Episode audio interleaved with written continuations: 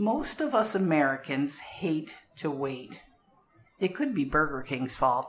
Have it your way, they said, and we drove through and picked up our food, going from hungry to full in 10 minutes or less. This is Beth Wee in the Koinonia Kitchen, and I want to talk to you about shifting. Immediate gratification has become a way of life.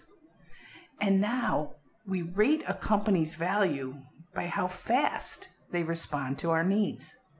It's really interesting. We're willing to sacrifice quality in exchange for speed of attainment.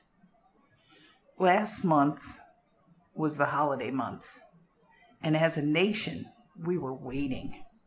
We were waiting for that package to be on our doorstep. They said it'd be there tomorrow. What time of day? What were we doing? It's difficult for many of us to wait. We get restless. Waiting is now considered an irritation, and it's directly tied to our levels of anxiety and stress. When did we sell out as a society? When did we accept anxiety where hope once had dominion? I think we're going through a spiritual shift. Perhaps when we lost the foundational principle that God is in charge, something changed.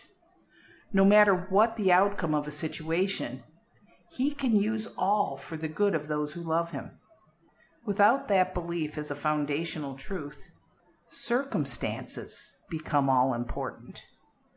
We serve the circumstances that we find ourselves in. We strive to confront them, to change them, to control them, we let them decide our moods, our plans, and our perspectives. And then we mistreat each other or pick sides. We judge, we criticize, we close our minds to the hope that something could be different. So, for today, just for today, remember there is one who has all power. Let's rest in knowing that He is good. We'll be all right, no matter what outcomes we face. We can be assured that nothing, absolutely nothing, is happening by chance. The plan may not be what we wanted or what we expected. It may even be what we feared would happen. No matter, if God is on the throne, everything will be all right if we turn our hearts and our minds toward Him. Let's shift back. It's time to take addiction out of the shadows and shine the encouraging light of recovery on everyone affected.